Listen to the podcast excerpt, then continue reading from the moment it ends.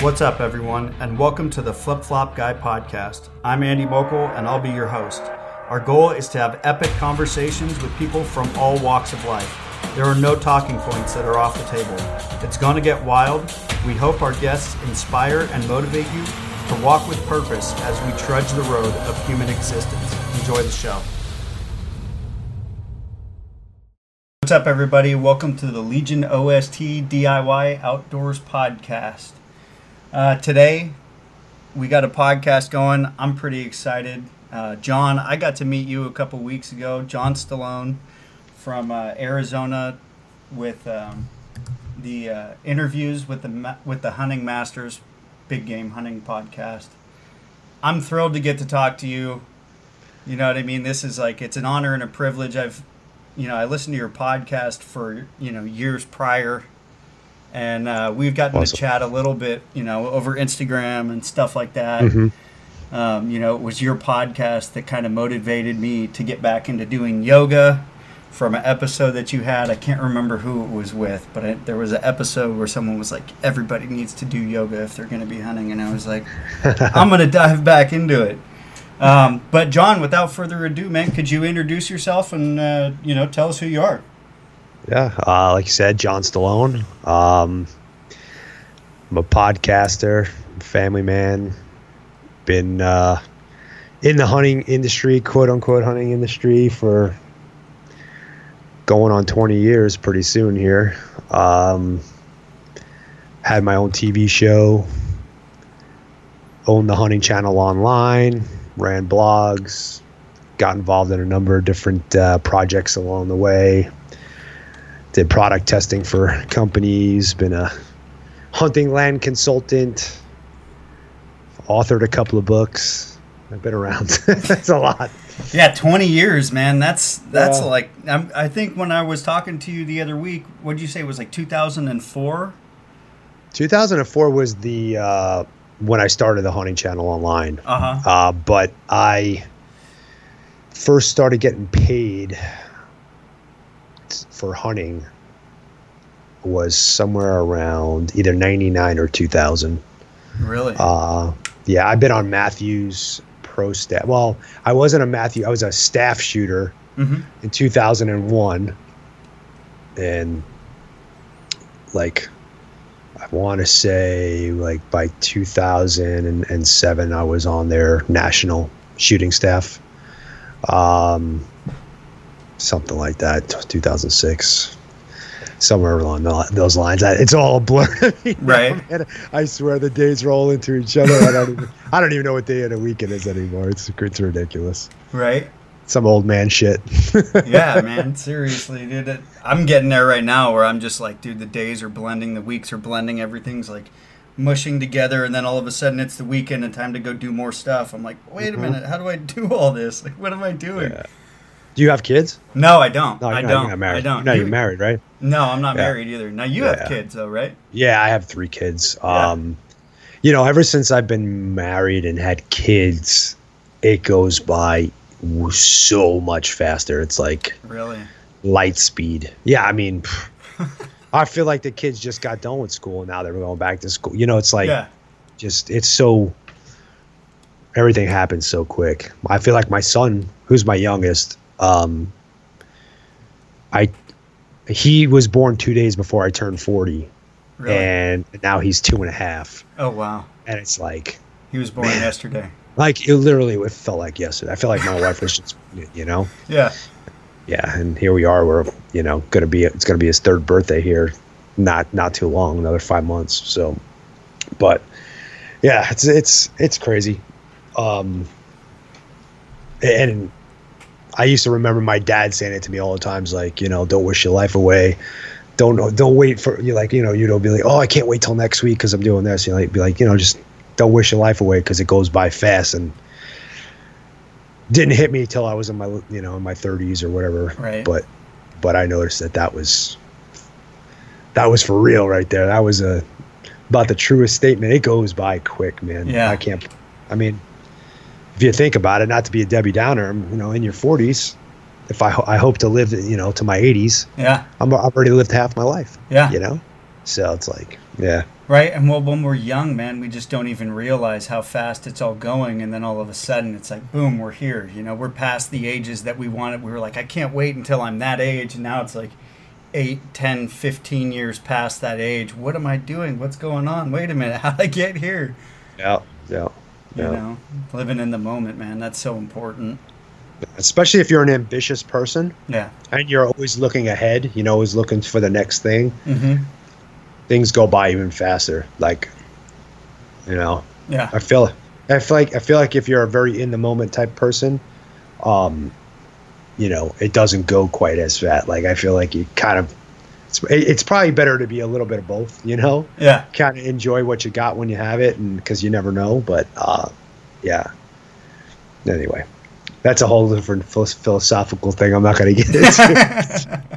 hey, man, get into whatever you want, dude. This complete No, no, freedom, no. man. Complete freedom. so, So yeah, I don't know if I don't know if I painted a, a, a the, the whole picture of myself, whatever. But um, I guess if you really want to know who the heck I am and what about me, you could go to my blog or whatever. Yeah. And there's an about me there, and it kind of gives you a timeline. Yeah. Yeah. So well, so where'd you grow up?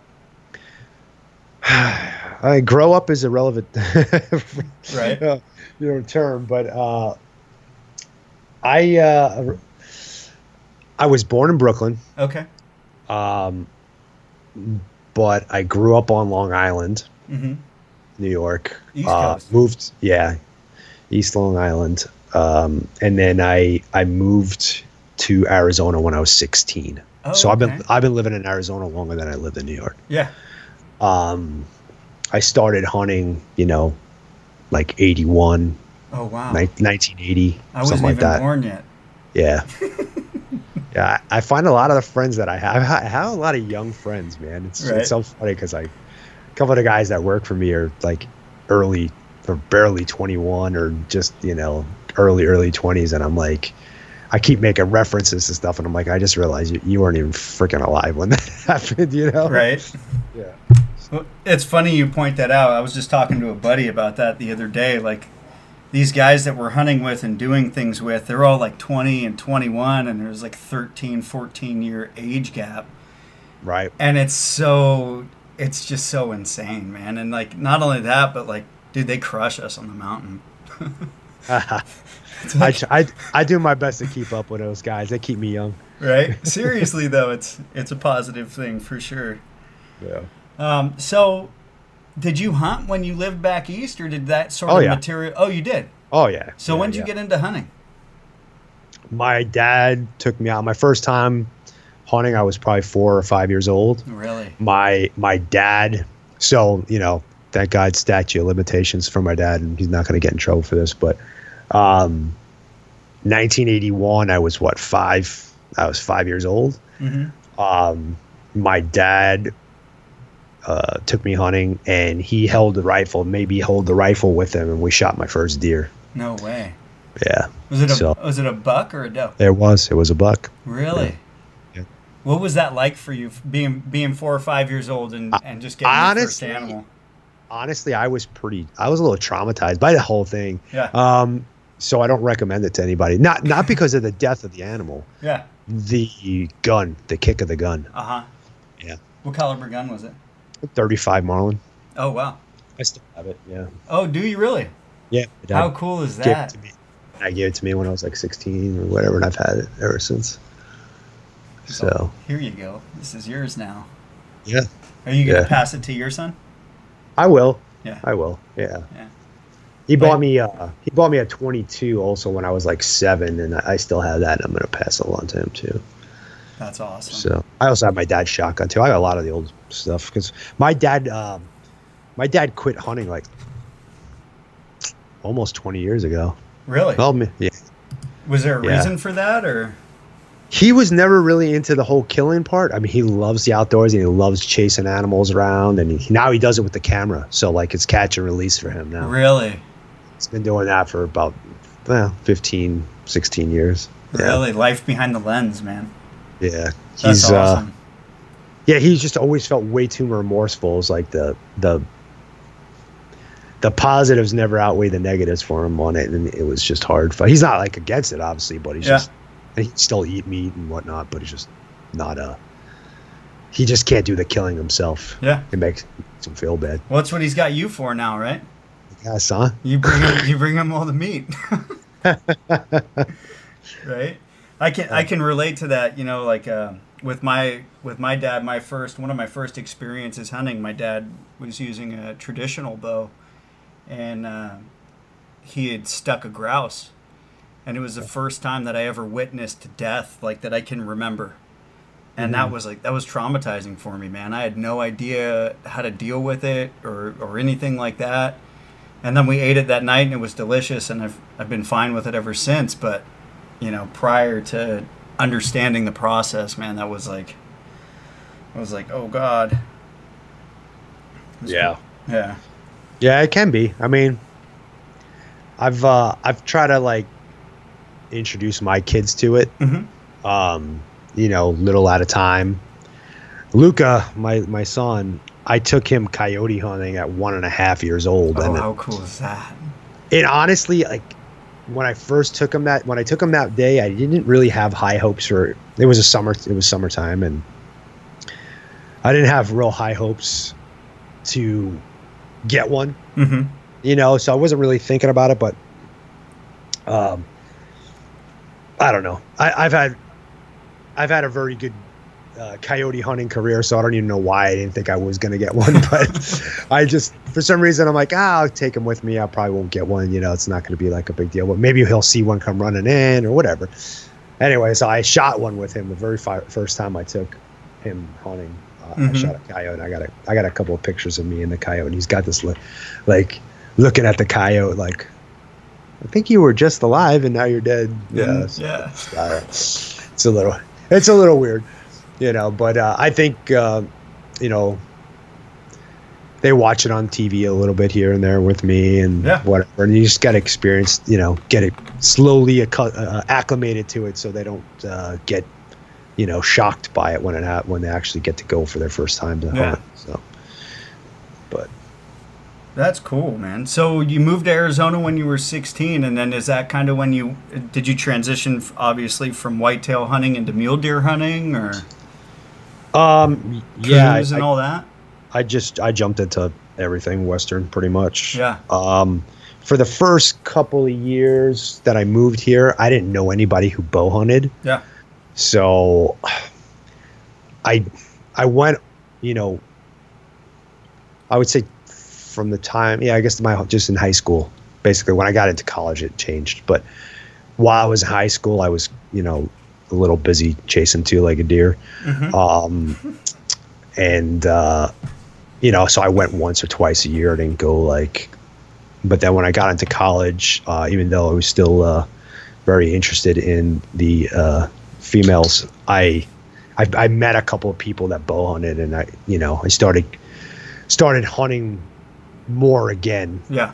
where- Priority where I- shift. yeah, yeah. I started hunting again a, a lot more, and then once I got out of college, it was like, you know, between snowboarding, mountain biking, and hunting, I was probably, I was spending like 200 days a year. Oh wow! So you're, Yeah. I mean, you're an active, you're an active guy then. Mountain biking, snowboarding, all that kind well, of stuff I gave all that stuff up actually for uh, hunting, For hunting, yeah, right? Yeah. Well, I gave it up so that my wife wouldn't uh, divorce me because I would never be. but um, but yes, so I, I basically chose one, and I figured hunting I could do for a lot longer than I could do snowboarding Mhm. and mountain biking for. Yeah. It's a little, little bit easier on the body. Um, not much, but it is a little bit easier. A little body. bit, yeah, for sure. unless you're unless you're packed way in, and God, back then there's no air mattresses or anything like that. You're just using like some thin bedroll.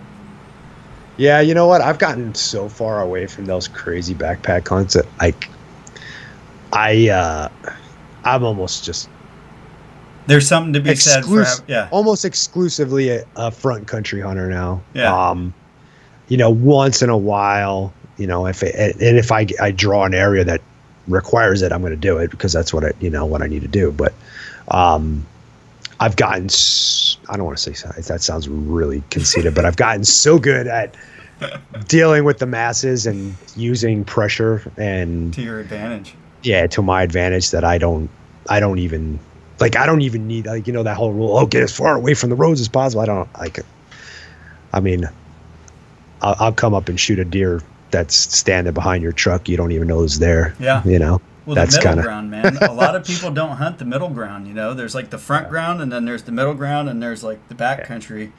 that's probably me that's that's a good way to describe it the, You know what I middle- mean? And it's like they're far Yeah. enough away from the road where people aren't, you know, hiking in a thousand yards or whatever, and they're pushed out of the back country because there's a bunch of guys running around out there. Yep. Yep. No. Yeah, I find like like that the backcountry things become so it's been so romanticized over the last 10 years especially Mm-hmm. that like it's not even there is no backcountry anymore, you know? It's like Yeah. I mean you could get away. Don't- you could get away and not see a single person still, but it's still not it's not what it was. I remember you know 15 years ago or whatever when we'd go do a backpack hunt or whatever we you know there's no cell phones there was no spot there was no you know Mm-hmm. satellite anything you know it was Mhm. like hell the gps was iffy then and i was like yeah you just you took a map you went and you disappeared and you re you reemerged into the to the world like you know Right. but yeah so i don't know it's um you know to each his own i i i, I have no i applaud everybody who does anything Yeah. If you hunt from your truck i don't i don't make fun of people. I don't i mean Yeah. whatever makes you happy do it. You love it. As long as you're doing it legally and not you know putting a blight or a a stain on on the hunting public within within the public eye Yeah. Well, i'm all for it man. That's me And you bring up a really good point there, man. Because like, there's definitely weekend weekend warriors and road hunters. There's definitely guys that hunt front country, you know, back country, however it is. And I think one of the biggest things for me, being a lot more immersed into the hunting community now, is like the amount of uh, superiority. You know, people can hold over other people, and like, you know, i I'm a backcountry hunter, or I, you know, I do this, or you only road hunt, or you know, and all that kind of stuff. And it's like, man, we're we're a population that is dying off. You know what I mean? Like hunters is a population that's slimming out. You know, every Yeah. year by the thousands, and we're gonna bash each other and like beat each other up over how someone decides or chooses to hunt and pass along the tradition in their family. Like that's rough, man. yeah That's No, rough it's- stuff, it's stupid Mhm. we're our own worst enemy right? Seriously, at the end We of the day, man, you can't. I'm not going to debate that one with you at all.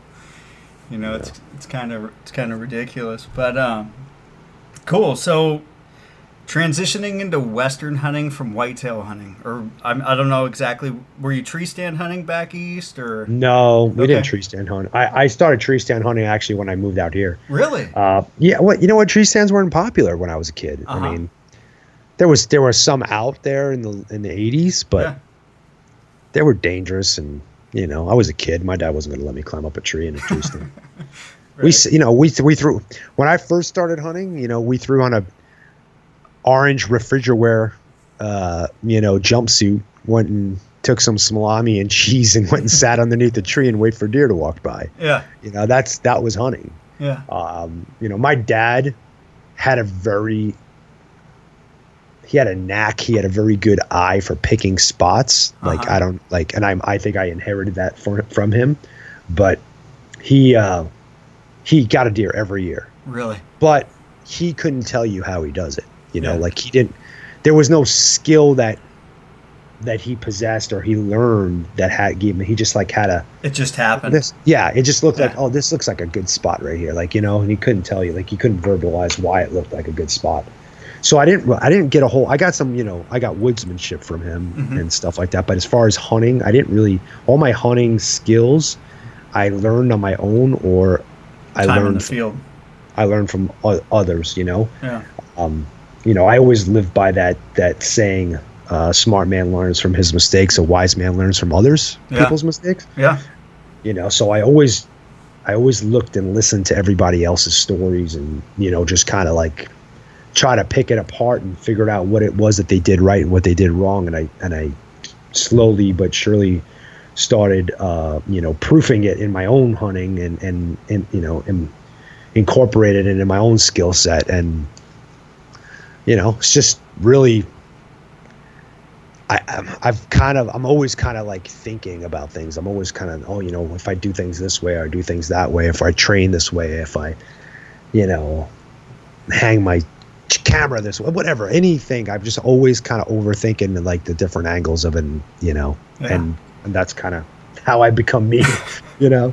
Right. Well, and- our buddy Charles talked. You know, he talked about it when we podcasted with him, the language of the hunt. You know, and time in Yep. the field, and and learning and understanding nature, and and you know, there's like like for me, you know, I've I've hunted elk since 2000 and God 2010. But collectively, maybe I've got so what's that? Eight years? Maybe I have 80 days in the field hunting elk Uh huh. you know, as compared to some people that you know they go out and they've got you know they've elk hunted for eight years, but they've got 800 days. Right. You know what I mean? So I've got a fraction as to what they have, and then there's guys that are just weekend warriors and stuff like that. That in eight years, Yeah. maybe they've only got 16 days. Yeah. You know, so it's it's a, Yeah. Ch- Charles and I kind of came to that conclusion together like Uh-huh. five year like five years ago when we Really? first started hunting together. That's so Yeah, cool. we were talking. Matter of fact, I think he said it on my podcast. Like the very first time I had him on, yeah we were talking about it, and yeah, he was he was bringing up the, you know the amount of days, and he's like, you know, because we had had a previous conversation about it, and yeah, it's if you think about it, m- most guys get like a week, two weeks, maybe yeah a year to hunt. You know, that's I, I would say that's probably about the national average. I don't even know what it is now. I'm sure it's I'm sure there's some metric for it out there, but um let's just call it two weeks. You know, so you hunt ten years, two weeks. That's what 140 days, yeah and then I spend like 90 days to 100, 90 to 100 days of field a year. yeah So uh, if you look at it in the amount of days, your 10 years experience is, equals one year. You know what I'm saying? yeah So it's like, if you look at it like that, and there's like, I know guys that, I have a couple friends that are guides, like that's all they do, full time guide. They spend 260 days a year, you know, that's insane. that, yeah, 260 days a year. I mean, you do that for 10 years, you're, you have to, the normal guy's got to put in 50, 60 years to equate that kind of, you know, experience. Yeah. And it's, so, yeah, yeah. Right. So what was your you were talking about you were bow hunting, you know what I mean, and, and all that kind of stuff. What was your that was the 80s, I think, right? So what was Yeah. your first kind of bow that you owned? Uh, I want to say it was a bear. I Uh-huh. want to say it was called the, the bear whitetail. Was Really? my first my first compound bow. My dad my first bows were recurves Yeah. that my dad bought. It was also a bear. Uh, he bought one for me at a garage sale. And it was like 40 pounds. I couldn't pull the damn thing back when I first got it. Um, I ended up shooting my first deer with a bow, I think in 1990. Mhm. Um, and uh, it was a whitetail in New York. Nice. Uh, I was a, it was right before. Yeah, it was the season before I moved here to Arizona because I, I want to say I moved. Yeah, I moved here in '91, and um, you know I loved bow hunting. I actually I hated rifle hunting. I I used to look down my nose at rifle hunters. Like Mhm. I say from the time I was like 18 till mm, I don't know, maybe 10 years ago. Like I I lived by the the the the motto I'd rather fail with my bow than succeed with my rifle. Yeah. And um, matter of fact, that was even in my bio. And and it and it wasn't like I didn't look at I shouldn't say I looked down at rifle hunters. I said I for myself I just I didn't like I thought it was like not cheating, but like I don't know. I didn't see the it didn't just didn't do it for me. I shouldn't say I shouldn't see the sport because then and then I fell back in love with it because I changed I changed the way that I hunted Uh-huh. with the rifle because I'm a fairly good shot and I, you know, I've always owned really, except for maybe that Marlin 35. I, I've owned really, I've owned really good long range rifles, Yeah. and it was like, oh man, I could shoot a rifle, I could shoot a deer from five, six hundred yards away. What's, what's the, you know, there's no sport in that. Not, not, you know, it wasn't hard. What's your uh, favorite So- long range caliber? I had 300 Remington Ultra Mag. Nice. Yeah. Nice. Sorry to cut you off. No, no, no, not at all. Yeah, uh, Best of the West built me one a couple years ago, and I love the damn thing. But nice. m- the way I hunt with it now is I stalk in to 100 yards, 150 yards to shoot it, Mhm. or or the complete opposite. I'd rather shoot it at 1,000 yards. Yeah.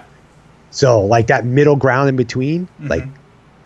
500 yards is is for me. I feel, and I, I hate I sound like a conceited bastard, but Take for me, I feel like it's a super. I think it's a chip shot Yeah. with that rifle. It's with that rifle on. on I use Phoenix shooting bags. Like Yeah. my cousin came up with these ba- shooting bags like ten years ago, Mhm. and um, after he taught me how to shoot with those, like it's stupid how accurate and how easy it is to shoot. Like it's, really. I my little girl, she's nine years old. She's you know popping soda cans at 200 yards with an open sight 22. I No mean, way. yeah. That's insane. Yeah. So, okay, 200 yards is an exaggeration, but 150 What? One- and they're called Phoenix bags. Phoenix shooting bags. Yeah, Phoenix shooting bags. I'm gonna have to look those up. yeah, yeah. Um, so anyway, so once I learned how to shoot like that, I was like, I went to I went to sniper school. Him and I went to sniper school Mhm. uh, here. There's um, what's it called? Uh, Gunsite Academy. It's called. Yeah, We- gun amazing, man. They're amazing place to go train. I learned how to shoot out to 2,000 yards, and it was like, yeah. So that, like, going back to what I was saying, that middle ground, that 500 yards, I think it's super easy to get to 500 yards on any animal. It doesn't matter what animal it is. hmm Um, it just didn't seem. The only animal that I ever hunted with a rifle here, hmm or in the, in the United States, really for a while, was deer because they were formidable.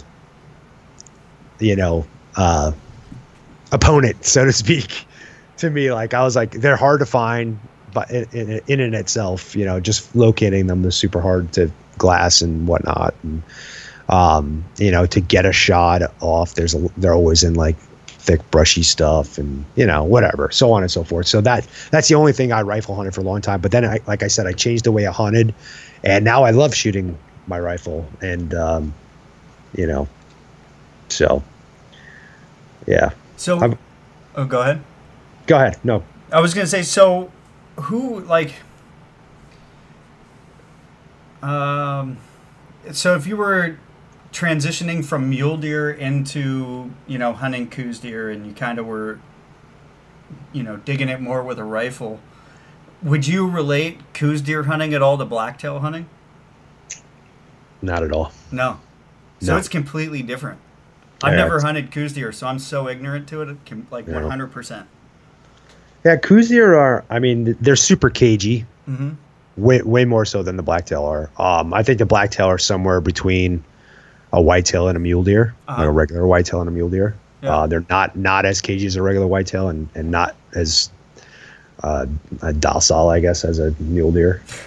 Um, and, and I, I don't mean to put it that way, like I'm I'm putting mule deer down because they're No, I they're totally. not they're I not they're mean. not easy they're not easy prey in any way but in in in this in the spectrum of deer they are the easiest deer I would. Yeah, I can understand exactly what you mean when you say that. in, in my opinion Uh, Yeah. but i mean I, i've never killed a 200 inch mule deer but if you're if you're comparing you know three four year old deer across the board they're the easiest yeah. so um at least in my experience that i've Mhm. experienced so um and, and i would say whitetail or Coues deer are, are the toughest out of all the deer that i've hunted Really. yeah but i haven't been i haven't been for sitka blacktail yet Yeah. so i don't know i don't know about that species i have no they, they could be the hardest i have no clue but um and i think uh, in, uh, in part has to do with them being small um you know and everything wants to eat them here Yeah. so always on edge i mean like bobcats are big enough to take down you know, fawns and whatnot. Oh Uh, wow. So from the time, you know, everything wants to eat them here. Yeah. Um, so they're super, super skittish. Um, they don't have any tolerance. You know, depending on where you're hunting in the country, like, you know, some deer will have some tolerance for human intrusion, but well, I don't think Coues deer have have zero. Like, they won't stand there and look at you. And if they do, it's for very short, short amount of time. Like I've, I've gotten busted from like 500 yards away, where a doe's sitting up on top of a ridge and she sees me walking down a bottom or something, and she blow at me from there and run off. You know. Oh wow. So, yeah, if mule deer sees you from 500 yards away, she's gonna wait until you walk to 100 yards before she takes off. You know, Yeah. it's different. Yeah. Um, so transitioning, like, it's just it's different. I mean, uh, the the style of hunting doesn't change that much, really. I mean, we do spot and stalk for mule deer here in the, in the desert, and you know, you do the same thing for Coues deer. It's Yeah. mostly just getting behind big glass and using vantage points to to look at stuff. And once you find them, you, you know, you come up with a game plan and go after them. So there's there's no magic to that to that side of it. Um, you just got to be you just got to be on point. You know, Mhm. everything's got to be you got to be super silent, super stealthy. You know, got to win the hundred percent. Um, you know that kind of stuff. So, but I, I I- I don't think there's any difference. Like blacktail for me, I feel like the biggest thing about blacktails when you hunt them, you hunt them in July, everything's dry. Hot. It's just hot. It's and, you know, it's the conditions suck. Yeah. I mean, hundred percent. Everything is working against you. There's not a single thing working in your favor. At all. Nothing. You're like, because even out here, when it's super hot, you could go sit water. You know, yeah. you don't have that option there because there's freaking water everywhere and nowhere at the same time. Yeah. You know, there's just too many options for them to go drink. There's creeks, there's little springs everywhere, and blah blah blah. Where over here, there's more destination water. You know, there's like um, a pond or a you know a drinker or a tank or whatever that, that they're going to drink at Yeah. eventually. You know, you're going to sit there for days without seeing a damn thing, and But they're One- there. but they will come eventually. Yeah. So, yeah. So, did you have any role models or anything like that? You know, growing up and going through the 90s in your hunting career and then kind of transitioning into becoming a professional hunter? Honestly, not really. Just kind of did I- you? Yeah, I just kind of did me. Like, I mean, if I if I had to pick a guy or a couple of guys that I would want to emulate my or would would have wanted to emulate my career after, I mean, Randy Ulmer, you Mhm. know, because not just because he kills big shit and he's an awesome hunter and he knows his stuff, but because he's such a soft spoken, he's not a loudmouth, he's not a showy kind of guy. Mm-hmm. Um, just a super awesome dude, man. He's just solid. Um, and um, one of my mentors in Western hunting, uh, one of the guys that I really like, really flipped a switch for me. Like, took my glassing and my, um, mostly my glassing, I should say, like, and my my understanding of the deer here in Arizona um, was uh, Duwane Adams. Mm-hmm.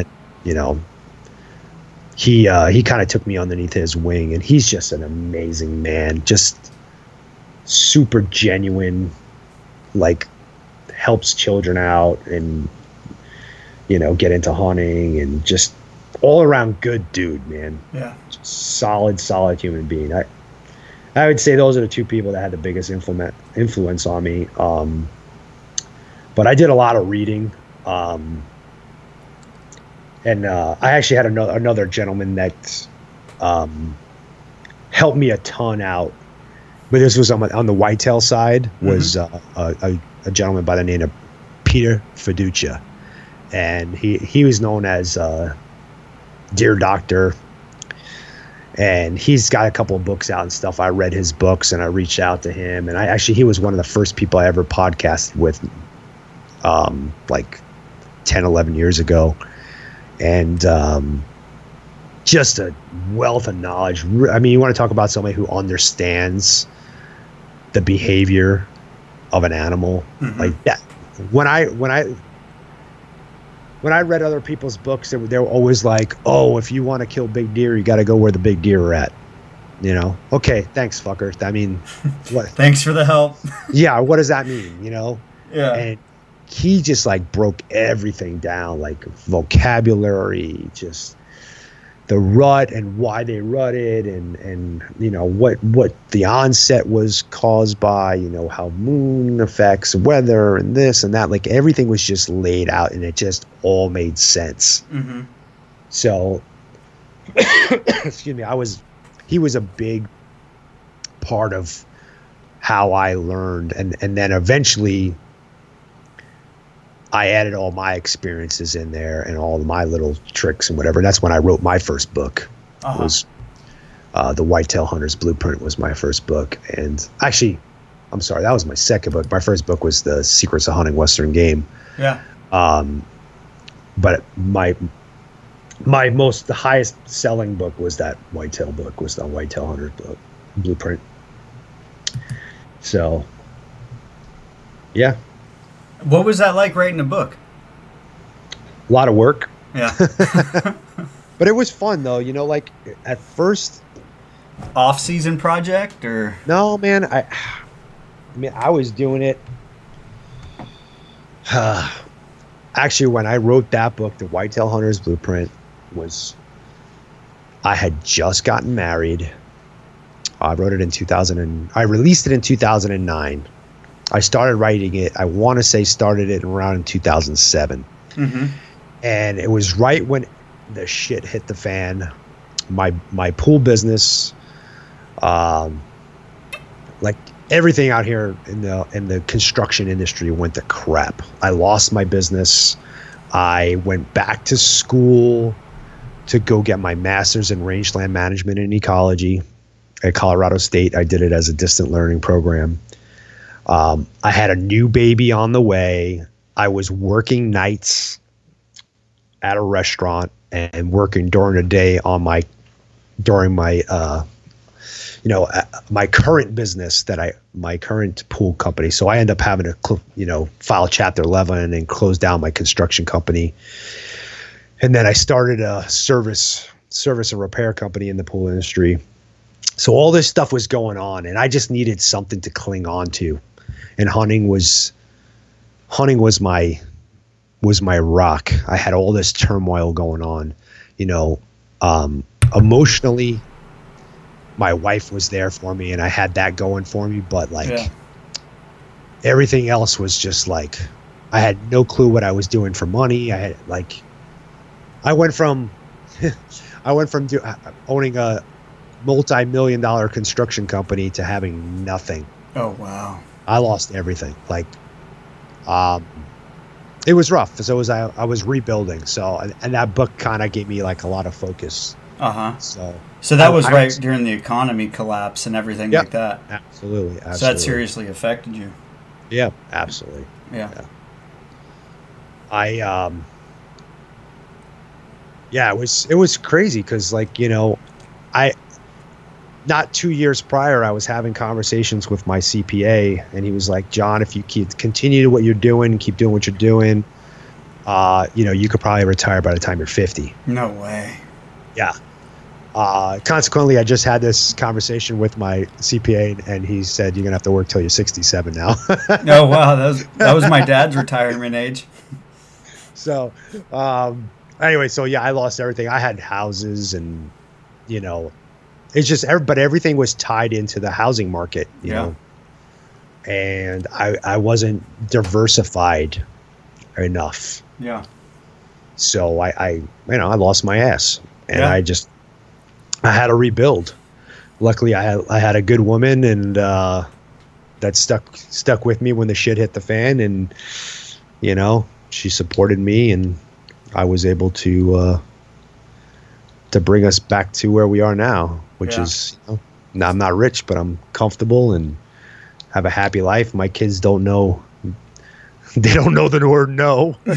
Spoil rotten brats. Uh, well, know? that there's something to be said for having a rock like that. You know what I mean? And and her staying through, staying, you know, uh, seeing it through the whole way, and and you know, just being there for you, man. That that had to be really, really positive and really helpful.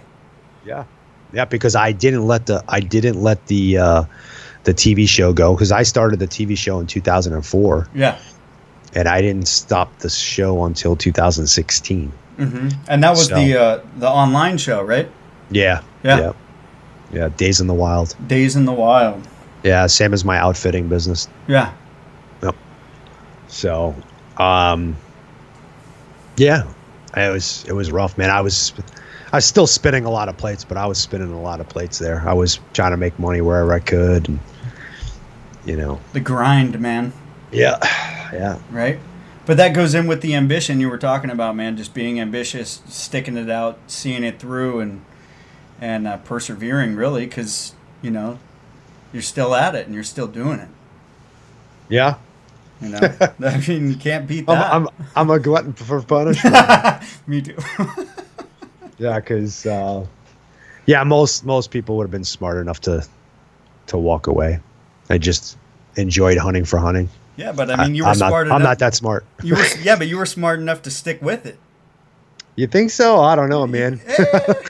It's debatable, I, I, guess. don't know, uh, I don't know if it's smart. It's not a smart move. Like you know, it's just Mhm. like not a financially smart move, and and it it uh, really it takes a toll on you. It Yeah. really does. I mean, you'll you you guys just got into the whole podcasting thing, yeah, and it and and this is the podcasting is way way way way way way way way less involved Yeah. than doing video TV show yeah, um, there's you know the the cost of doing a podcast is almost nothing Yeah. compare comparatively.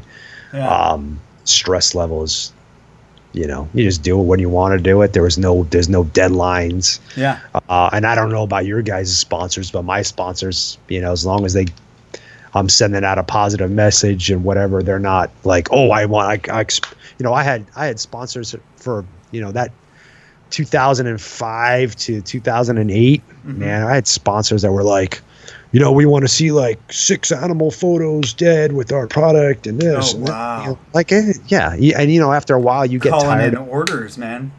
yeah, you know, eh, you know, and then uh, you know, Facebook happened. I mean, Facebook's been around for a long time, but it really didn't happen till what 2009, Yeah, 08, 09, yeah, yeah, you know, and then all these guys that were really good at marketing themselves became professional hunters overnight, and Mm-hmm. uh, it was just really hard, really, really, really hard. Uh, from about I want to say from about 2011 to till now, really. Um, manufacturers started like cutting back funding on everything. Um, the whole millennial outlook on on uh, on life kind of hit, you know, and I and I, I don't mean it to put anybody down, but I just think like in the in the last ten years, especially, yeah, people don't have patience for anything. They don't want to watch a 20 minute TV show. They want to watch a one third- minute Instagram. Not video. even. Yeah, not even Yeah. 30 seconds. Like if you don't have, if you don't tell the whole story and show a kill shot in 30 seconds, you, you could go F yourself. You know, it's like, yeah, and that's kind of, you know, between that and, and, and the whole, like all the manufacturers giving would rather give away free and it's smart on their part, but they'd rather give away free, you know, they'd rather give you a, a bow mm-hmm. and 10 other use a bow than to give one me $10,000. You understand what I'm saying? yeah, like It's smarter. You got, you guys reach a bunch of people yeah, and I don't reach as many people you know, it's just, doesn't- it doesn't make, it, it makes sense. But at the same time, and I'm sorry if I used you as an example, No, but I'm fine. because I'm not, I'm not throwing you into that mix. I'm just, ain't uh, hurting my feelings, man. We're good. um, you know, I thought it was kind of foolish in a lot of ways because what ended up happening is now nobody trusts nobody trusts anything they hear on the internet. Yeah. Like, you know, if a guy says, "Oh, you know, these broadheads are the best in the world," now everybody looks at it and go, "Are they saying it's the best in the world because they believe it, or because they are getting This- paid or getting free gear. well, no, but almost nobody's getting paid anymore. That's Yeah. the thing. Just getting Yeah. free broadheads, and it's like, you like, it, sucks because it, it came back and bit them in the ass. Yeah. But when they were paying, you know, guys that were looked at and and Role, uh, role modeled. role model, yeah, Yeah. exactly. I mean, not to say I was a freaking role giant role model beforehand, but when I when I usually my following knows when I say something, it's because I mean it. Yeah. And that's You know. important, man. There's a lot to be said for that. I, I passed on a lot of deals, Yeah. lots of deals. Yeah. You know, I had I had different bow companies approach me. I left a lot of money on the table. Hell, I I walked away from Chevy. I was getting paid ten grand a year. Yeah. You know, that that's a big chunk of change, man. Yeah. I walked away from Chevy, and and I I believed in the product, but when I took it hunting, when I took my truck hunting, it used to beat the shit out of me. It was so stiff of a ride. It went everywhere I wanted it to go. So don't get me wrong. It, it, it's a Chevy truck's a great truck, but off roading, it's rough as crap, man. It's rough, and I just couldn't deal with it anymore. You know, like Yeah. Your neck getting thrown around. Yeah. and- yeah. uh, so I don't, and I'm not, I've never been a snake oil salesman, man. I've never been that guy who's like, oh, you know, this is the best thing since sliced bread, Yeah. uh, you know, and just because I, because it's benefiting me. Yeah.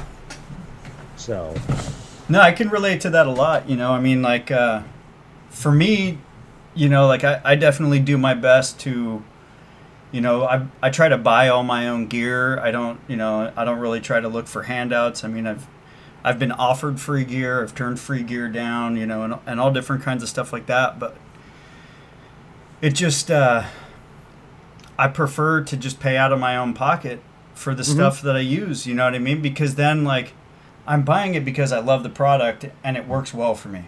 Yeah, You know what I mean? And and if if that down the road turns into something with a company or a brand because I like using their products, then cool. And if it doesn't, I'm still going to use the products regardless Right. because that's what's Right. comfortable for me. yeah. You Well, you know, from a businessman standpoint, that very thought puts you at a v- very, very big disadvantage hmm because because they're already getting free advertisement out of you, and that's how companies look at it. Yeah.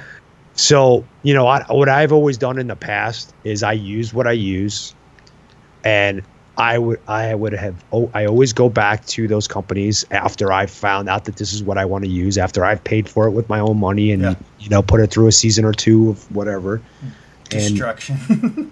yeah, well, and Arizona is pretty rough on on on gear from what I Oh, yeah. understand, man. Cactuses and rocks and the, the whole Yeah. nine. It's just rough out there. Yeah. Well, you know what? Arizona makes up 15, 20 percent of my hunting. You know, I go everywhere, man. Yeah, I'm- that is very true. I mean, I, I leave in a week for for Utah.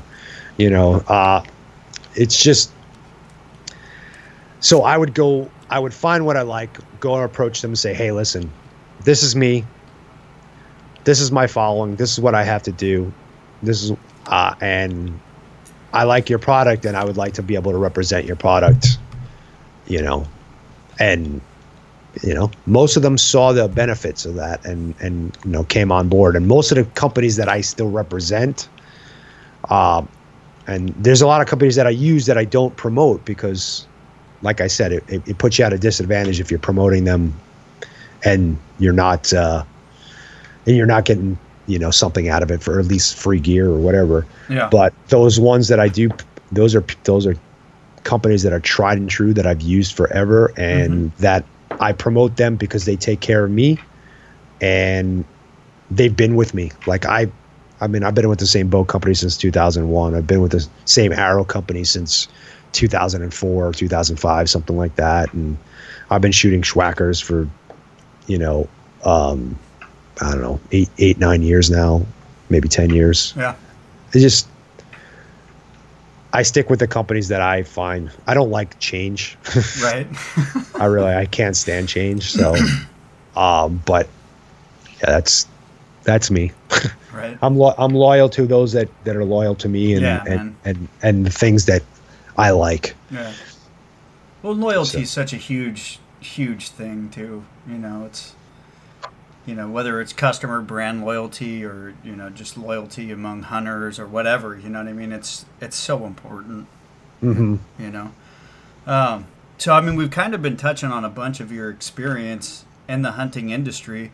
What was it like for you? You know, going from just being a regular hunter to like, oh wow, now I'm, I'm getting into the hunting industry. Things are happening. You know, you opened up the website. You've worked with Mathews. You've worked with a lot of different companies. Um, you know, what was what was that like for you, and what was the growth like that, or uh, what was yeah, what was the growth like in that? Well, a really smart businessman told me a long time ago. He said, "John, whether you're running a lemonade stand or you're run, running a Fortune 500 company, you always want to run your company or run your business the way you foresee it becoming in the future, whatever your end game is, if that mm-hmm. makes sense." So I really I adapted that into my whole thing. Like I I consider myself a big shot before I was a big shot. Not that I'm even a big shot now, you know what I'm saying? Yeah, So like I always had that like mentality. mentality like I'm already in it, you know. The second my f- my foot entered the door, I didn't think of myself as the mail boy. I just got in on the lowest level. Yeah, I, I, I looked at myself as CEO, you know yeah, and um I was putting myself out there as a professional before I even considered myself a professional. Almost, you know what I'm saying? Like, I, it's and not, and I wasn't doing it to deceive people. I wasn't running around saying, "Hey, I'm John Stallone, I'm the greatest hunter in the whole world." don't, don't get me wrong, but I ran, I ran my my brand, John Stallone brand, Yeah. the way from the get go, like like I wanted it to be. hmm Does that make sense? yeah. So totally. I didn't feel like there was a growth. The only thing I saw in growth was the number of people that followed me, recognized me. It hit me. I want to say it hit me big. Probably again right around that 2009, 2010. Yeah, when when I was like, I'd walk into a public place, like let's say a Sportsman's Warehouse or something, and people like, "Hey, you're John Stallone, right?" Like, yeah, you know, that's when it like that's when it like hits you. And now this that- is all before Instagram and Facebook and, and a lot of that kind of stuff was really taking off. This was just off your web show and, and other Right. things you had done. right. Yeah, Yeah. YouTube. You know, I've been on YouTube probably since the day it started. Yeah, yeah. you know that I have I have some videos on there from like 11 years ago or whatever that are, you know, had like a million plus views on them, Yeah. and you know those those things are. So I was. This is about the time that I was. Um, I was still working nights in a restaurant, and uh, it was a French Canadian guy and his family. They were visiting from Canada, barely spoke any English, and he recognized me from the internet No way. and he was taking photos with me and maybe sign a napkin and this, this and that. Like And what was your job in, in the restaurant? I was a I was a freaking waiter. No I was a waiter. I How'd was like almost feel? embarrassed. I was embarrassed actually. I was embarrassed that I was waiting tables and the guy recognized me. Yeah. You know, and uh, yeah, but th- you know when when stuff like that happens, like it doesn't happen a whole lot. It's not like everywhere I go, people are like, hey, you're John Stallone. I Yeah. know. But I mean, it just happened to me in California when I was uh, when we were doing a podcast. That pod, I, that um, what's his name? David, I think his name is. He goes by Alex uh, Haas Wild on Instagram. Yeah. He was hunting in the same at uh, at what do you call it? At He Yeah. and he walked over. He's like, "Hey, I, I think I know you. I've seen you before. You know, like, Where do I know you from? yeah, like you're the guy that does those those videos, right?" And I'm like, "Yeah." Charles and I were having this. He he gets it a lot in California, I guess, from doing all the videos he does in like Sonoma Lake and all Pig that stuff. But man. Big Ninja. Um, so yeah, you know, every once in a while it happens, um, and it's just it, you know it's cool. Yeah. Yeah, it's, you know, it's part of the reason why we do what we do. Right. right. Oh, I don't, I, I, I don't think we did it so we wouldn't get recognition. So And how? I mean, so since then, you know, you're talking 09. What would you say, like, uh, the impact of modern social media, Facebook, uh, Instagram, and and whatever else is going to come next? Because it's all going to die and transition again. Um, yeah, what would you say the impact is on that? Like, how how have how's that impacted the hunting industry? it's a double-edged sword, man. Yeah. I feel like um, it's been good because there's a lot of people that probably got into hunting because of it, hmm uh, especially bow hunting. Joe Rogan and all that. Yeah, I feel like I feel like it it has its place, but you know, one like I said, it makes a bunch of keyboard Cowboys. Yeah. keyboard cowboys or keyboard uh, professionals. Um, but aside from that, looking at the bigger picture, I think a lot of times it kind of hurts us because if a you know a picture of you, a grip and grin of you holding a deer or whatever, transitions over onto you know in front of the non-hunting public eye, hmm it's just up in the air to be, you know, Whatever. interpreted interpreted from that person who sees it, and it and it could be bad, it could be good, it could be it could be nothing, you know, like oh, okay, whatever, it's a guy with a deer, you know, Yeah.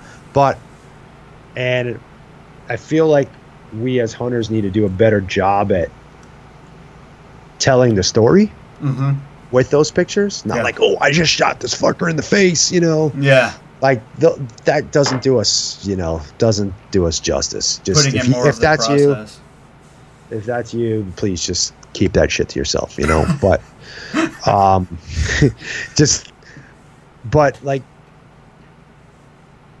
you you want people to understand that you're eating the meat you know actually it's funny because charles brought this up the other day a couple days ago i did a i had charles on with me uh, and i had randy ulmer and mark smith hmm um, and we did a podcast together, all of us. Oh, how cool is that? Oh yeah, it was awesome.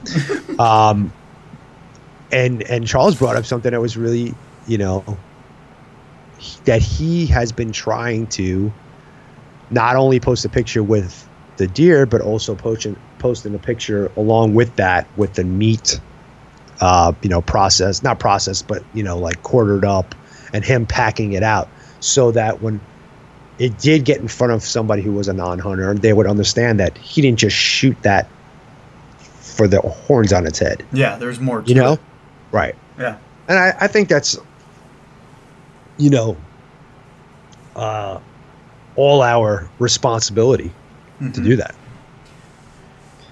You know, to do stuff like that. portraying a better image of Yeah. you know field to table. Because the majority of the of the world doesn't know. Yeah. They don't, they just don't know. They don't know. They don't understand. They're not going to take the time to look it up. Yeah. But if they're looking at something, that's why I mean that's why like you know Humane Society wins wars in trenches because they put something uh, that's oh so sad. Um, they're the poor animals and this, this and that, but they don't Cue the strings. They don't- they don't tell the people that the money that they're donating to them doesn't go to those animals. It goes to lobbying and Fighting. you know fighting us. Yeah. And so it's funny. The other day, I had um, like five or six high school kids that um, I train with at Mhm. that Triple Threat Performance. Yeah. Um, so they do a lot of like athletes. Yeah. I don't know how, how I, I weasel my way in there because I'm not an athlete, but I, I I'm I'm working out all these athletes. And anyway, so something was coming up. We were talking about something, and I asked all. I said, "Wait a second. I want to I want to ask you guys something. Just want to take a poll right now. Do you guys know what conservation is?" And they all said, "Yeah, yeah, yeah, yeah." And I kind of listened to what they all said. And then they were, you know, like so- somewhat close to what it, what the definition of conservation was. But that's not the point. Um, I said, so where where does the money for conservation come from? Where where do you think the states and the federal you know government gets money for conservation? and they all every single one of them basically said the same. Oh, taxpayers. Mhm. And I had to go back and and not a single person knew that it came from. You know, they didn't know anything about. the, Pittman you know, Pitt- Robertson. yeah, Pittman Robertson Ro- Robertson, uh, Robertson Act, and they didn't know anything about, uh, you know, excise tax. They didn't understand anything about, uh, you know, Elk Elk Foundation, Muley Foundation, or any of these, you know, license Unlimited. fees. Li- eh, they didn't understand any of that, and I explained it, and they were like floored. Yeah. They had no clue. Yeah. It's kind of So- a shame, isn't it? Yeah, well, and I think that right there is our key. I know Colorado put out a pretty cool little video. Uh, it was like hug hug a hunter, hmm you know, hug your fellow hunter uh, video that it's like you know quick one minute deal. That was like you need to thank your hunt, you know, you know the hunter for for your, you know, this park here, you know, whatever, because it wouldn't be here because it if it wasn't for that that that that elk that you were just looking at wouldn't be here right now if it wasn't for him. Um, and it's a cool; those are cool little commercials that they put together, and I feel like that is the key right now to winning the war, so to speak, um, with the public. Yeah. You know, we we need to make. We don't need them to want to hunt. We don't need them to to hunt. We don't even need them to like hunting. Just do a better job of explaining They what's just actually need to happening. No, They just need to know that all the propaganda that they've been freaking shit fed for since they were kids hmm is not right. Since the 80s. I mean, if you, it's so funny if you watch uh, Harry and the Hendersons. Uh huh. I don't know if you remember that movie. The entire Oh, yeah. beginning of the movie is a father and a son on a hunt together. Yeah. You know what I mean? Yeah. And I don't, I I don't it's I don't remember a movie since then that's come out like that. That was a major motion picture. let's put it this way any anything that hollywood puts out that has a hunter in it the hunter is Bad. an antagonist yeah he's Mhm. he's he's not a good like you even even in disney Yeah, Disney just Every- slaughters us. Oh every single time Yeah. like you're we're never we're never the good guy Ever. ever. And like, I don't, I don't know. I was coming across something the other day. I was flipping through channels. It was a Reese Witherspoon, and she was like backpack, backpacking through the wilderness on her own. I don't know. Yeah, the she was doing the uh, Sierra Crest Trail, the Pacific Crest Trail. Yeah, whatever it was. I don't remember what what the movie was, but she comes across two hunters, elk hunting, in, in that, in the movie, and they're like creepy. Yeah. They're dr- they're drinking beer. They're watching her, watching her change. I mean, come on, Yeah. seriously. Yeah. They like we're never ever gonna win the war because we don't play. We don't fight on the same field. Playing of it. field. Yeah. Yeah, it's like, you know, we're always trying to work with scientists and biologists and this, this and that, but you know, if we want to win the hearts and minds of of the general public, they need to understand Yeah. the truth, and it, you know, it's just not going to happen the way we're doing it now. Well, and it, it's so funny you bring up the biologists and everything, scientists and all that. It's like, you know, a lot of the stuff will tag, whether it's tag quotas or, you know, uh, for different species and everything like that, all of that comes based out of, you know, Department Fish and Wildlife or Department Fish and Game scientists and biologists coming up with a tag quota for, sus- for sustainability for Mhm. an area. But yet these people are trying to shut down you know whether it be mountain lion hunting or you know wolf hunting or you know what i mean uh, tons of different kinds of predators. And these predators go out and decimate entire herds of animals Mm-hmm. you know to the point where like they just start killing for sport instead of killing for food you know? And it's that stuff doesn't get talked about. That they don't talk about the science No. behind why you get 1800 you know cat tags or why you get you know 1200 bear tags whatever it may be you know? And it's all for sustainability and balance of the ecosystem as we continue to put homes further and further into wildlife areas expecting things to change. You know, it's like Yeah. it doesn't yeah. make sense, man. Well, I, I you know, I, I mentioned it earlier. I, I went and got my master's degree in rangeland management and ecology. Yeah.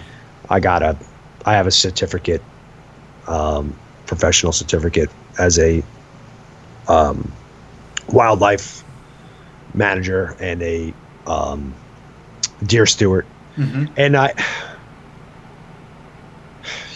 I'm a, I'm of the school of thought.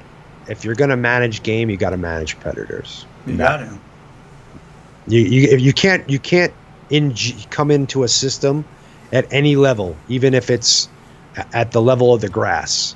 hmm If you're altering something there, everything has a yin and a yang. You know, everything has a, a, a push push and pull. So whatever you're you know adjusting here, you have to adjust on the opposite end of the spectrum. Yeah. So and people don't people don't understand that. It's just a little cat or a bear. Yeah. yeah. But you you know what? You know what the funniest thing is? If if you were, if you were, or let's say the United States became vegan, Mhm. the whole United States became vegan, despite that what that would do to us, the economy. Okay, Yeah. but let's just just let's look at it from an ecological standpoint. The amount of like pollution, the resources that we would have to use, the amount of land that we would have to cultivate to feed the whole United States Could you a imagine? vegetarian diet would literally decimate the world. Yeah. So it's like eh, like I I mean there's so many people just ugh. I I did a podcast with a guy named Mark Hall and he's a very very articulate man and he thinks he's got some really cool stuff on his website. If anybody wants to go it's like markhall.ca I think. Mhm. his blog if anybody wants to go check out some of his. But he is he's got some really interesting um we've had some interesting conversations him and i on on and off uh air. But um he brings up some really cool points. I think anybody wants to look at that and it has some other weapons in their in their uh, arsenal next time they get it faced with that that conversation Yeah. um, I'm sure they they would you would enjoy it anyway. but um, yeah.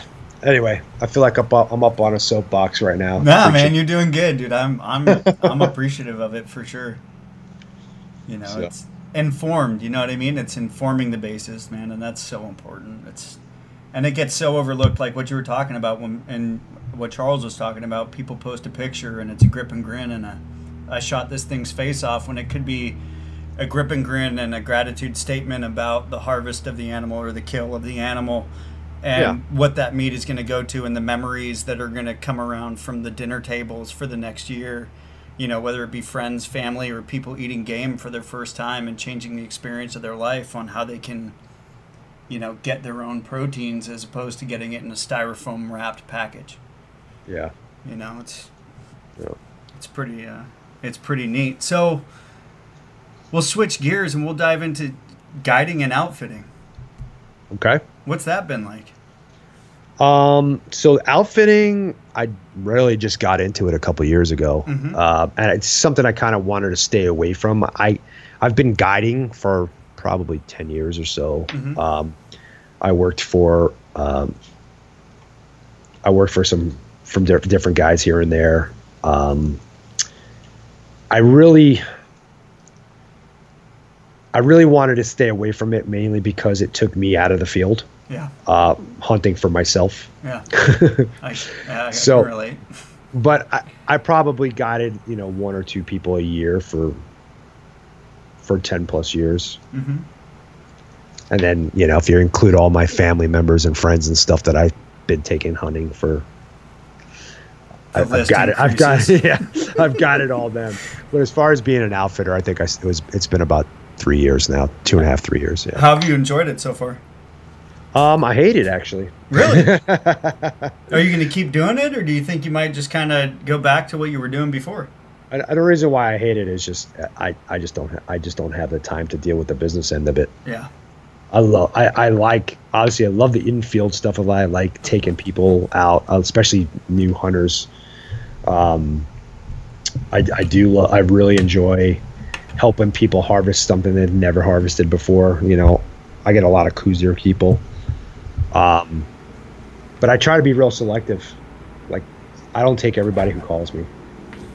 Uh-huh. Uh, you kind of do like a vetting process or you know, I, I, I call it boutique uh, boutique uh, outfitting service. You know, not because it's high end. Like I don't I don't charge that much.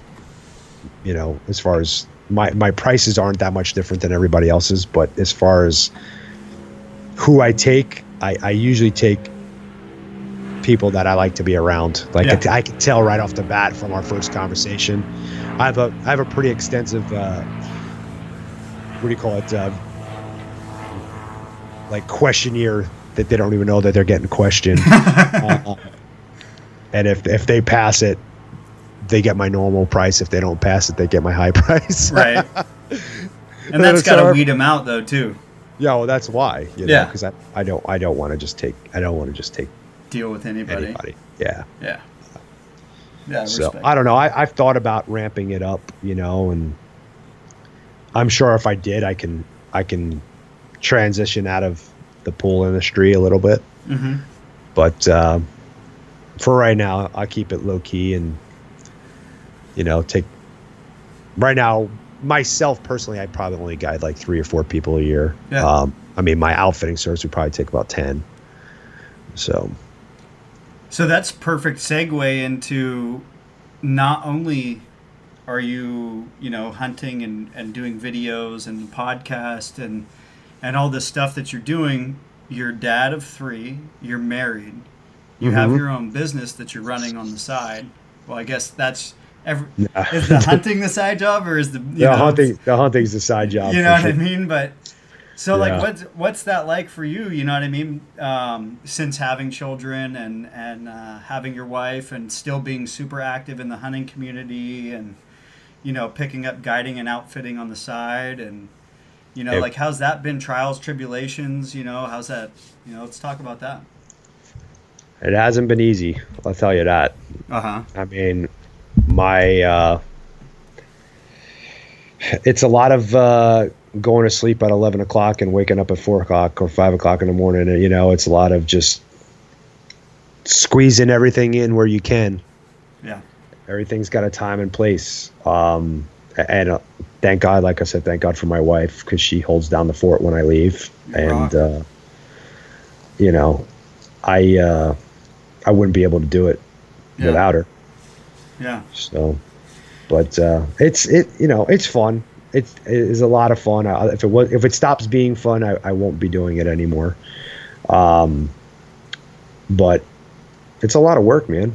Yeah It's a lot of work. I've I've I've slowly cut out a lot of things in the last few years. I was doing a lot. I was writing for like three or four publications. Mhm. Um, you know, just rotating between them. Um, I was keeping up my own blog. Um, in 2015, I was content coordinator for the Outdoor Insiders. Um, I moved away from them, and then consequently, they they went under um, sometime in the beginning of, the, of 2017, I think, or middle or end of 2017. Mhm. Um, yeah, I was doing so much, man. Yeah. But I, I, I figured let me just keep rolling with my podcast and keep keep my foot in the door that way, and just put out some content for my blog, and you know maybe put out a film or two a year, yeah and just kind of really just dialed everything back. But I was doing 10 to 12 episodes a year on the show and producing like one feature film a year. Um, I was doing the blog, I was running the hunting channel, I was, yeah, I was, ambition man I was doing it all, man. There's just no, t- literally, no, just you come up for air and you go right back down. Come up for air, go right back down. I mean, like that's that's what it was. That's what my whole life has been for the last I don't know how many years, but a long time.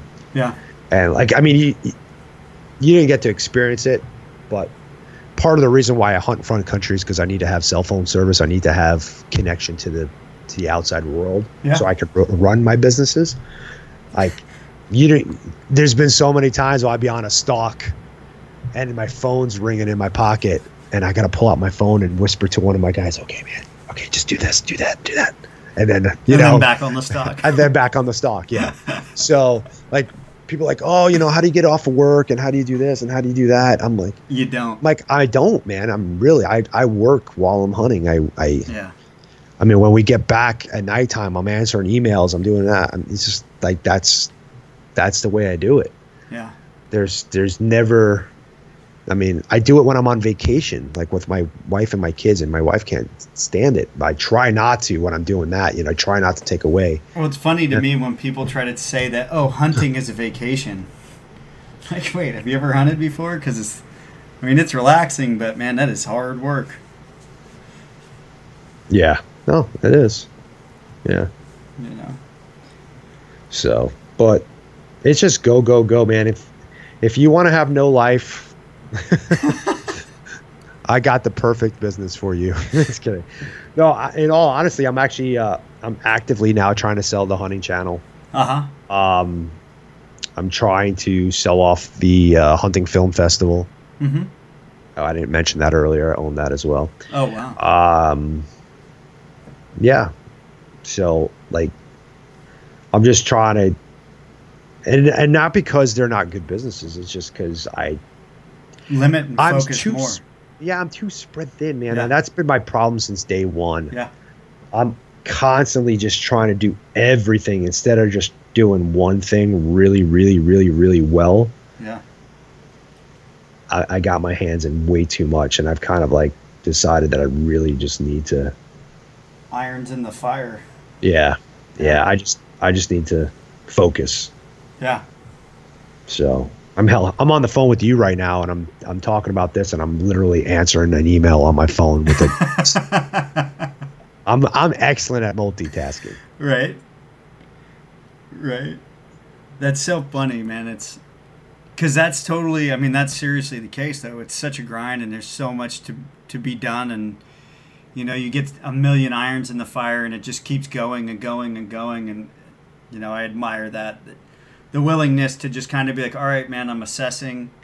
I kind of need to limit what I've got, but broaden my horizons with what I'm limiting it down to. Yeah, You yeah. know, I, I I just want to get more, just more involved in in.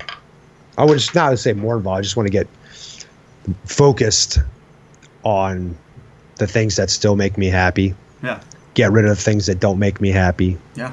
and um you know and just kind of try to simplify some of the things going on in my life right now Yeah. really Like- Getting a blacktail. yeah like my freaking white whale I haven't done it yet either, man, and I live in California, so yeah I can relate to that. yeah well if my uh if i wasn't such a greedy bastard i should have shot the first couple of s- small guys that i had an opp- opportunity to shoot Uh-huh. and I, I would have got the the the stigma out of the way. I would have got the uh, you know the juju, Right. and then I would have been able to get you know. Now it's like in my head. I think. I've waited this long. I just have to kill a monster. Yeah, it doesn't have to be a monster. I just want it to be a good one. Yeah, Yeah. for sure. So that I mean, we can segue right into the California blacktail hunting. I mean, so we met for the first time. Was it two weeks ago? Three, four weeks ago now. Think it's three, at least three weeks. Yeah. So it was a, it's been a minute ago, and and uh, that's I mean we met on the uh, WU property, right? Correct. And um blacktail hunting.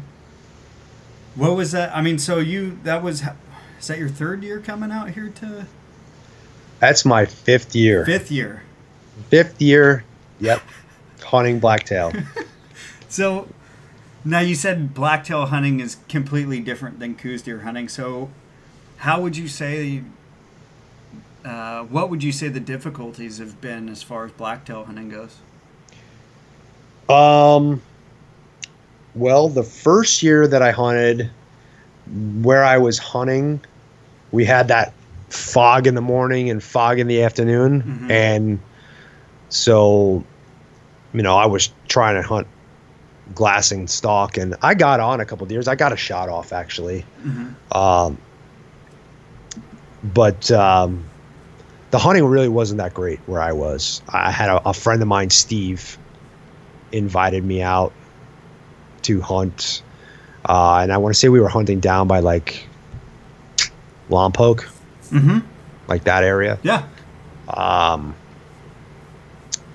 and it was just there was so much poison oak everywhere, so we couldn't where they would go bed. We couldn't go in after them. It was just it wasn't it just wasn't Good hunting. it wasn't good hunting. Yeah.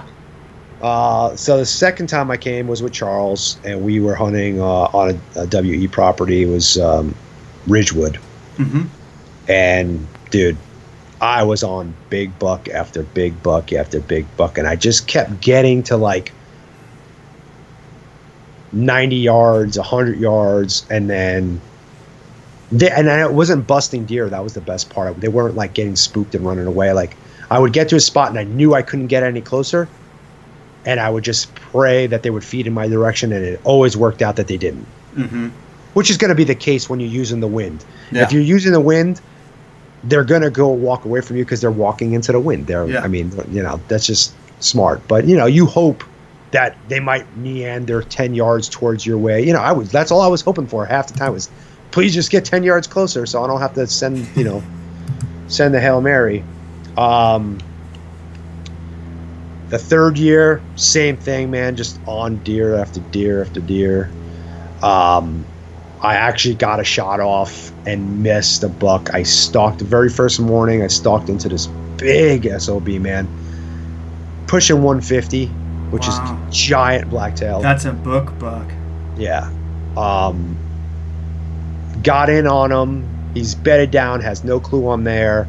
I'm at, well, I thought I was at 70 yards, but it ended up being 77 yards. I kept ranging him up. It was coming back 71, 71, 71. And I'm like, all right, man, I'm just going to wait it out, wait till he stands up because I can't shoot him because the grass is too tall. All I could, all I could see was his head, or his, or his horns, I should say, not even his head. Mhm. Um, finally, hour goes by. He decides he's going to stand up and go, you know, move to his morning, his late morning bed, and uh, he stands up. I didn't rearrange him because I had ranged his freaking horns like 15 times, Yeah. you know, maybe more. Draw back, and he's not even looking at me. Nothing. I shoot right underneath him. I shoot. I'm like, fuck my life. So he bounds off, stops at 100 yards, looks back at me, and just walks away after a while. And uh, I was sitting next to a rock. I walked down there to go see if I could find my arrow because I wasn't. I was. I was like, I had to hit him maybe or something. I don't know what because how do I miss at 70 yards? I don't miss at 70 yards, you know. Yeah. And I got down there and I, I found this bed where he was laying because it was all matted down and whatever. And I, I ranged that rock back up and it was 77 yards. And I'm like, I must have been hitting the grass right in front of him, you know? Oh, really?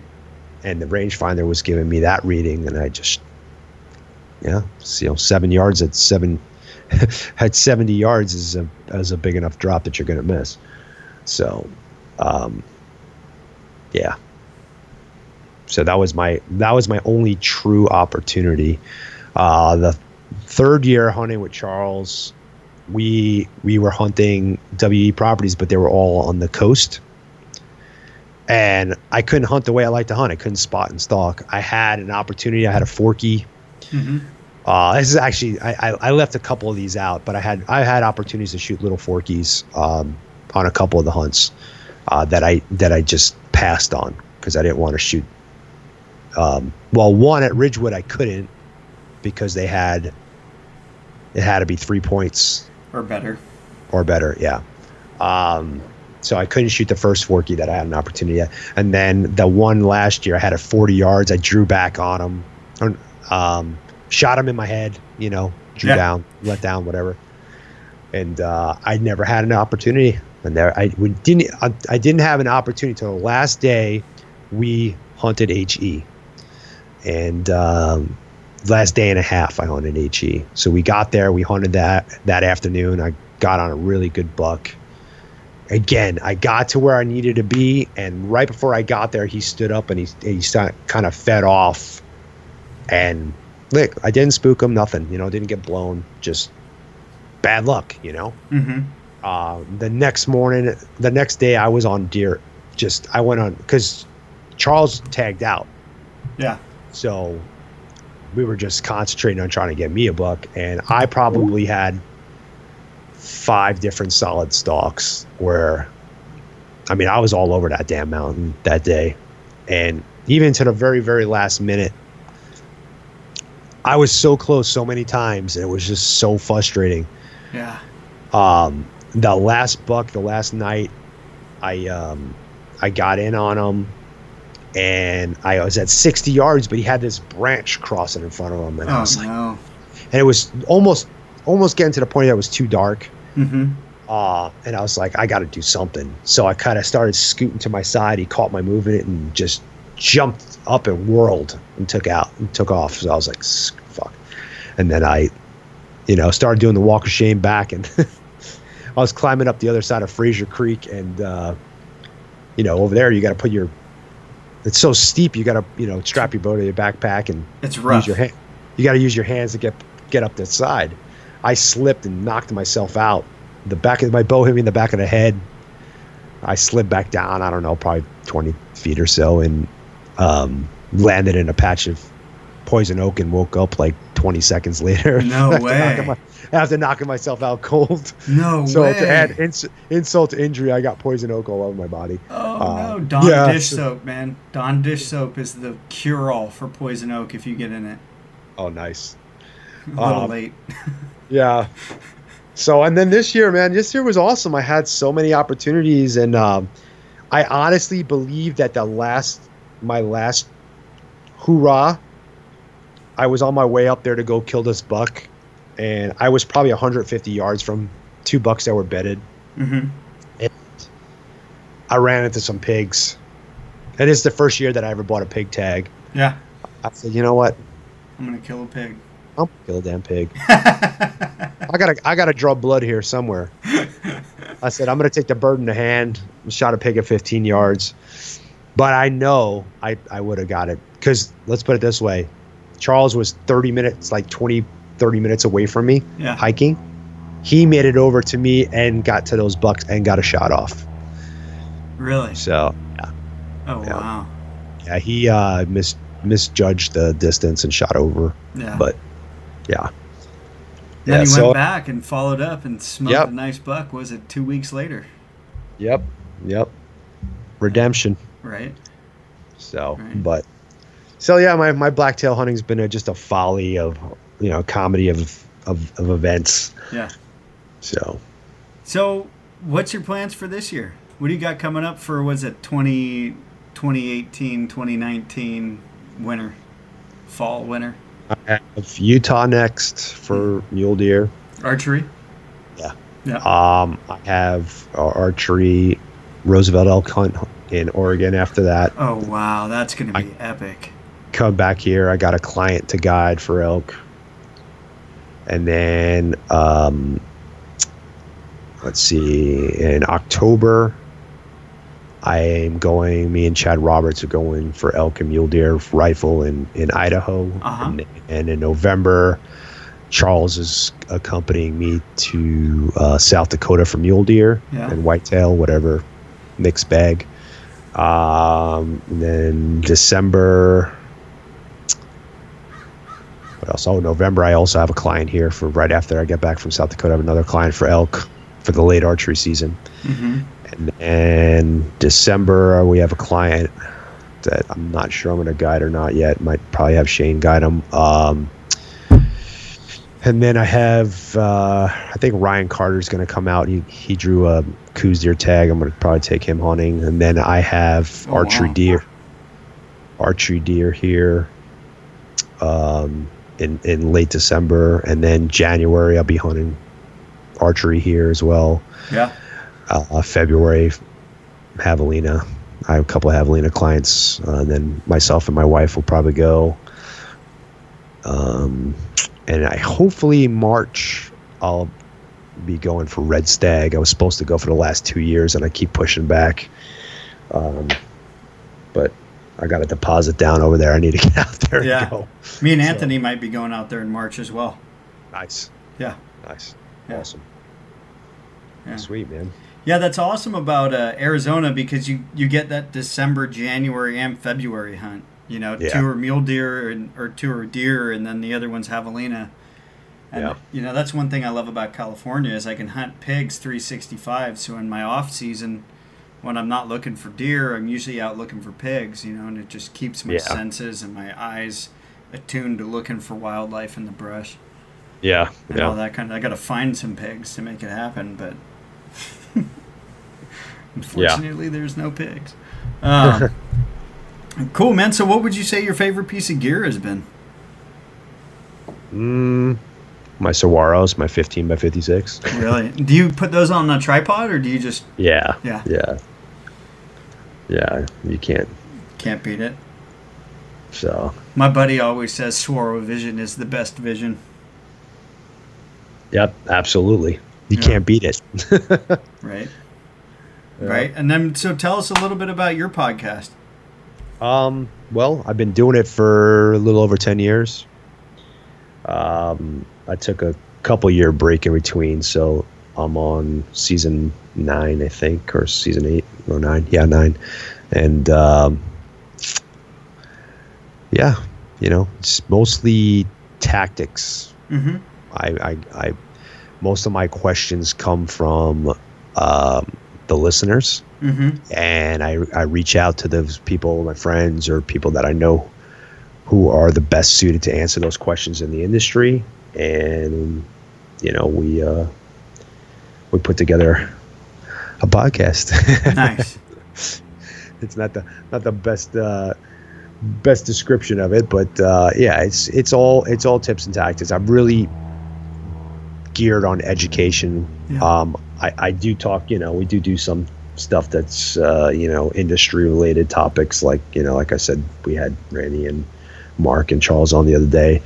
Um, I do, uh, I like to put out a, a couple of that are just like campfire stories, you know, Yeah. guys telling hunting stories. Um, try to keep it educational, try to keep it fun and not dry.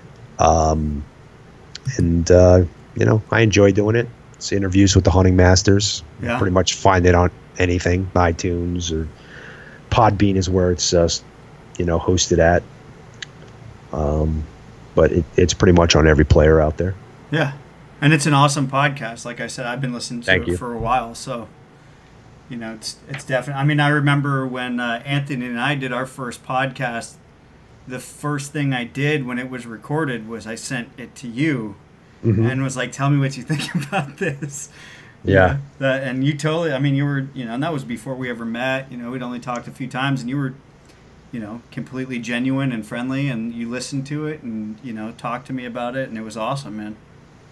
Yeah. Yeah. I remember you guys were asking me about equipment and all that stuff. Yeah, right. Right. Yeah. Now look at you. Right. All, gr- all grows up. Right. Still still infants though. Still infants. So we work with a company called Deadeye Outfitters Apparel. Mhm. Um, they're one of our partners. And uh, every podcast we ask a question and it's the Deadeye question. Okay. Uh, and it's it's strictly for fun, strictly for a sense of humor, you know what I mean, and and just kind of breaking the ice. So, would you rather live in real life in a real life version of Game of Thrones or The Walking Dead? Oh shit. Game of Thrones. Game of Thrones. Game why? I don't know. I don't. I don't. I don't like uh, zombies. Right. I don't like supernatural shit. right. Right. Seriously, man. So, how can people look you up? Um, everything's kind of centralized. If you go to johnstallone.me, Mm-hmm. uh, don't go to johnstallone.com. That's my website also, but it's a really old website that I need to uh, Revamp. adjust. But Don, johnstallone.me is uh, is my blog. Uh, you can get to the podcast from there. Mm-hmm. It's pretty much John Stallone on Facebook, John Stallone on Instagram. Um, keep it simple. That's awesome, yeah. man. And yeah, my, my YouTube channel is also John Stallone or the Hunting Channel. Yeah. Uh, on on YouTube as well. So.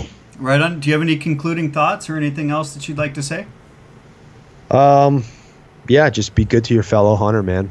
Um, everybody out there, just uh, remember we're all in it together, whether whether we do things the same way or not. Yeah. So just uh, support one another. Don't bash one another. And if uh, if you notice a guy's doing something that's not good for the for the hunting community, you know, reach out to him in private. Don't bash him on, you know, on the forums and and and threads.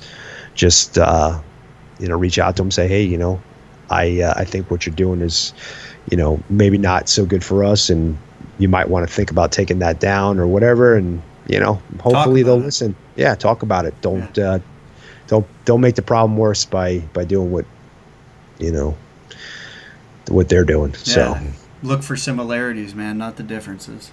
Exactly. Yeah.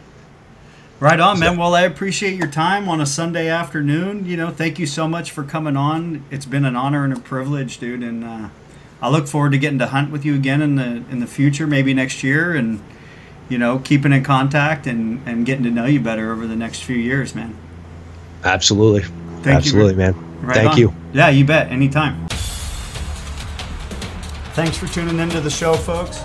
If you'd like to check us out online, our website is www.theflipflopguy.co. You can find out all the information you need to have your own flip flop in your own backyard.